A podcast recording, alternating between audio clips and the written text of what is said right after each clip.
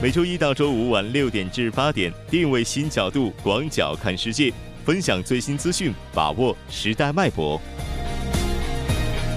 锁定新闻在路上。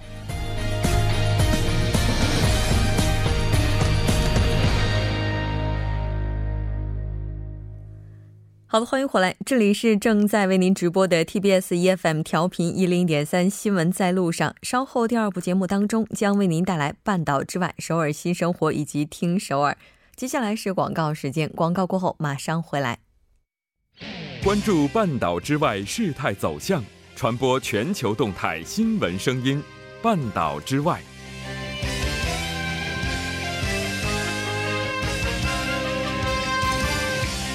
好的，欢迎回来，半岛之外带您了解全球资讯。接下来马上连线本台特邀记者夏雪，夏雪你好，夫人你好，很高兴和您一起来了解今天半岛之外的主要资讯。我们先来看一下第一条消息。好的，中国国家主席习近平二十七日在人民大会堂会见了来访的美国国防部长马蒂斯。嗯，是的。应该说，在军事方面的话，中美两国呢是有很多需要去共同协商的部分。习近平主席在会晤期间也是强调了中国坚持走和平发展道路。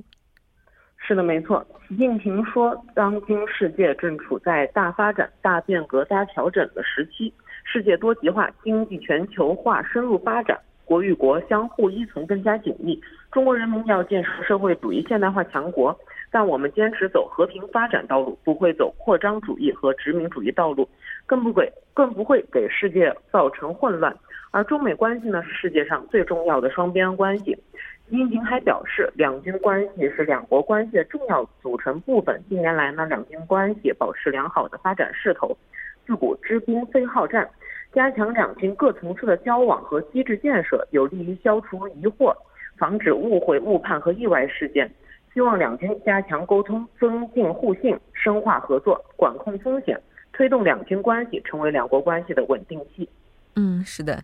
那我们看到马蒂斯也表示，美方高度重视和中国的两军关系。是的，没错。马蒂斯在感谢这个习近平会见的同时表示呢，美方高度重视两军两国关系，两军关系在这个两国关系中的地位是至关重要的。美方愿意以美中两国元首重要共识为引领，加强战略沟通，扩大互利合作，管控分歧风险，避免冲突对抗，使两军关系成为推动两国关系发展的建设性因素。同时呢，马蒂斯还转达了特朗普总统对习近平主席的问候。习近平请马蒂斯转达对特朗普总统的问候。嗯，是的，应该说此行的话，美国国防部部长马蒂斯访华也是获得了不少的成果。在今天呢，也是和韩国防长进行会晤，明天将开启他正式的日本之行。那这条了解到这儿，我们再来看一下下一条消息。好的，就在今天的商务部举行的例行新闻发布会上呢。新闻部发言，呃，商务部新闻发言人表示，日前中国宣布将下降部分亚太国家的商品进口关税。高峰回应称呢，此次关税减让是基于此前亚太贸易的达成的共识。嗯，是的。那我们看到有分析说，中国的这一举措可能意味着希望以这样的方式来对冲美国对中国加征关税而带来的影响。是的，没错。高峰表示呢，这个降税的问题是在亚太贸易协定向下的这个关税减让。亚太贸易协定呢是联合国亚太经济社会委员会下主持下，为促进南南合作，在发展中国家之间达成的一项优惠贸易安排。协定成员呢是包括中国、印度、韩国、斯里兰卡、孟加拉和老挝六国。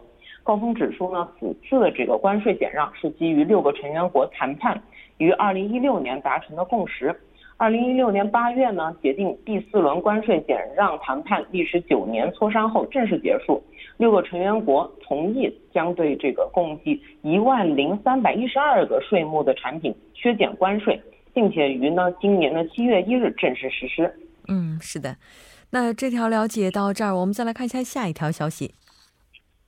好的，美国总统特朗普二十七日发表声明说，他支持通过落实目前美国国会审议的一项新法案，来限制外国实体收购美国的关键技术。这就意味着美国政府暂时不会单独出台限制外国投资的额外行政措施。嗯，是的。我们先来看一下美国白宫方面发布的声明。好的，特朗普当天在白宫发布的声明中说呢，目前美国国会正在审议的外国投资风险评估现代化法，在保护美国关键技术不被外国收购方面取得了重大进展。在与政策顾问评估这项这个法案并与国会议员讨论后呢。特朗普认为，该项立法将提供额外的工具来应对威胁这个美国关键技术的领先地位、国家安全和未来经济繁荣的掠夺性投资行为。他敦促美国国会尽快通过这一法案。嗯，那这个立法生效之后，接下来会有什么样的举措呢？这个立法生效之后呢，特朗普将指示政府部门尽快执行。来解决呢？美国在三零一调查中发现的外国政府只是投资美国关键技术的问题。如果美国国会不能通过这一这个评估现代化法的话，特朗普将指示政府部门采用针对全球所有国家的新政策工具予以应对。美国政府高级官员当天早些时候在面对记者记者的这个吹风会上表示。过去几个月呢，美国的财政部和一些其他政府部门一直在评估保护美国这个敏感技术不被外资收购的各项选项，最终认为呢，经过国会立法改革后的这个外国在美投资委员会机制是保护美国技术的最好方式，而不用单独出台额外的行政措施。外国在美投资委员会呢是由美国财政部牵头，负责外资并购国家安全审查的。跨部门机构，嗯，是的。此前的话，白宫方面是表示将在六月三十号之前出台限制中国实体收购美国重要技术的一些措施。那这个声明也就意味着，美国政府接下来主要会依靠国会立法来限制外国投资美国的关键技术，而不会出台额外的行政措施。那这条了解到这儿，我们再来看一下下一条消息。好了，这条消息呢也是关于美国总统特朗普的。他在二十七日说，他可能在七月赴欧洲期间和俄罗斯总统普京举行会晤。嗯，我们先来关注一下具体的报道内容。好的，特朗普二十七日下午在白宫和来访的葡萄牙总统共同会见记者时，做出了上述的表示，并且他表示呢可能会与普京谈论叙利亚和乌克兰局势。他还表示呢，和俄罗斯友好相处对两国和世界都是件好事。相关的会面安排将很快公布。据报道呢，这个特朗普预计是七月将出席在比利时布鲁塞尔举行的北大西洋公约组织峰会。他的欧洲行程可能还将包括这个英国。此前有媒体报道说呢，这个芬兰的首都赫尔辛基和奥地利的首都维也纳也都可能是这个美俄领导人的会晤热门地点。嗯。那俄罗斯方面也是在昨天的时候表示，双方首脑将会会晤。是的，没错。俄罗斯的克里姆林宫的官网在二十七日早些时候发布消息说呢，普京在莫斯科会见了到访的美国总统国家安全事务助理博尔顿，双方就美俄领导人会晤一事呢是达成了一致，会晤的时间和地点将随后公布。嗯，是的，应该说接下来这个日程的话，可能就会更加明朗了。这条了解到这儿，我们再来看一下下一条消息。好的，据中国公安部网站消息，公安部近日会同有关部门起草了《网络安全等级保护条例》求意见稿。这个征求意见稿呢，你将这个网络分为五个安全保护等级。嗯，可以说这次中国的公安部也是再次提高了网络安全保护的等级。那刚才您提到了有五个安全保护等级，我们简单来了解一下。好的，这个首先这个征求意见稿呢，是你明确这个根据国网络在国家安全、经济建设、社会生活中的重要程度，以及其一旦遭到破坏、丧失功能或者数据被篡改。泄露、丢失、毁损后呢，对这个国家的安全、社会秩序、公共利益以及相关的公民、法人和其他组织的合法权益的危险程度，因此呢，将这个网网络是分为了五个安全等级。第一级是一旦受到破坏，会对相关的公民、法人。和其他组织的合法权益造成损害，但不危害国家安全、社会秩序和公共利益的一般网络。第二级呢，是一旦破坏呢，会对这个相关的这个公民法人造成严重的损害，但是不危及国家安全的一般网络。第三级呢，是会对这个相关的公民法人造成特别严重损害，对这个公众秩序造成严重损害，或者对国家安全造成危害的重要网络。第四节就是会对这个国家安全造成严重危害的特别重要网络。第五级是一旦受到破坏后，会对国家安全造成特别严重危害的极其重要网络。嗯。立法完成之后，接下来就应该是执法必严了。好的，非常感谢夏雪，我们下期再见。好的，下期见。接下来来关注一下这一时段的路况、交通以及天气信息。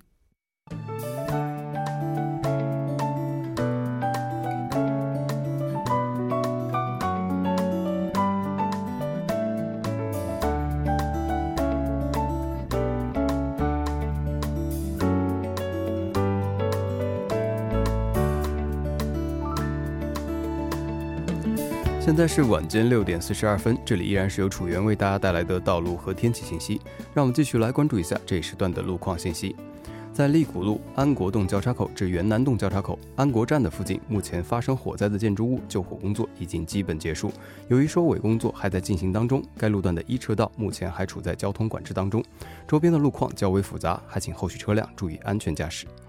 接下来是在首尔外部循环高速公路板桥至九里方向，板桥分叉口至西河南进出口，由于车流的汇集，道路拥堵。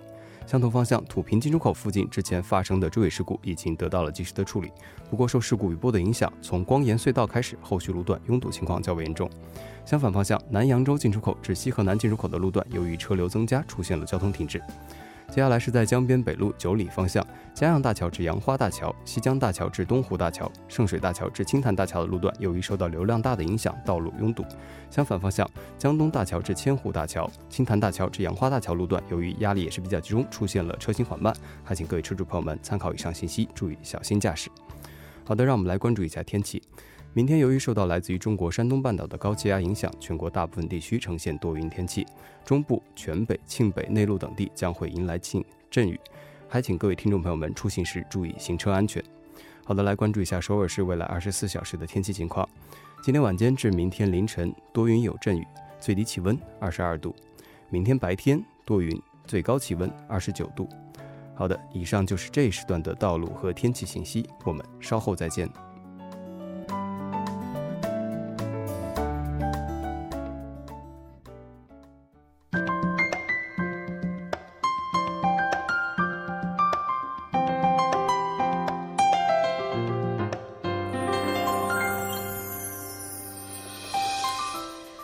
首尔新生活为您介绍首尔市面向在韩外国人推出的优惠政策、开办的教育讲座、举行的庆典。接下来马上进入我们今天的首尔新生活。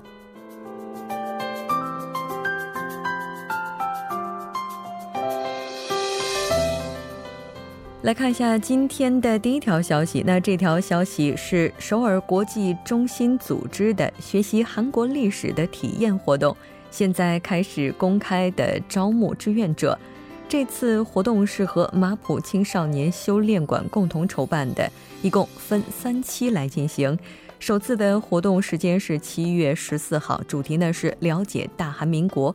参与者在这次活动当中可以学习大韩民国从建国伊始到现在的这段历史。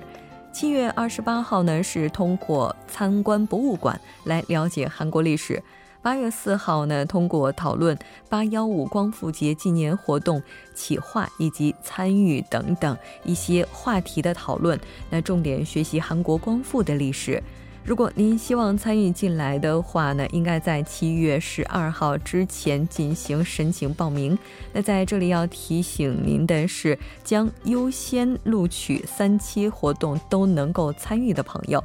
更加详细的信息，您可以拨打电话零二二零七五四幺九三零二二零七五四幺九三进行咨询。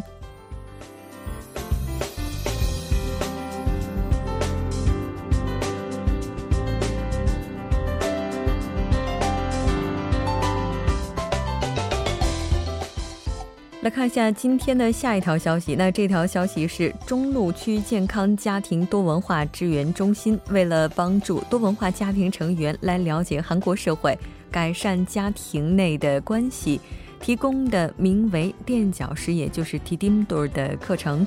如果您是结婚移民者的话，并且您对相关课程感兴趣，就可以参与进来。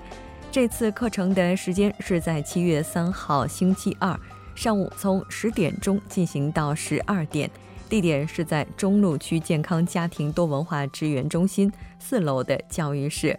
那这次一共会招募十名结婚移民者。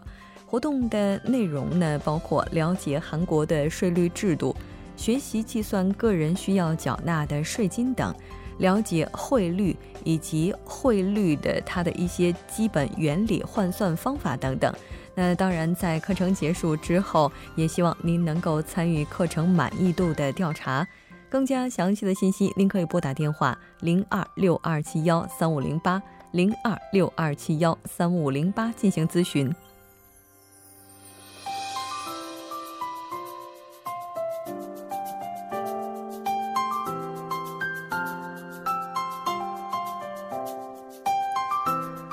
再来看一下今天的最后一条消息。那这条消息是金川区国际村中心为外国人准备的驾照备考班考试。那这次的应该说是驾照备考班的备考课程了，时间是从七月五号进行到十九号。那具体是每周四下午从两点进行到四点。这次一共会招募三十名外国朋友居民以及结婚移民者。地点呢，就是在金川的警察所二楼小会议室，内容包括道路交通用语整理、交通法规、驾驶员所应遵守的事项、交通事故处理方法等等。截止日期呢是到七月二号。更加详细的信息，您可以拨打电话零二二六二七二八八八零二二六二七二八八八进行咨询。好的，以上就是今天首尔新生活的全部内容。稍事休息，马上为您带来今天的《听首尔》。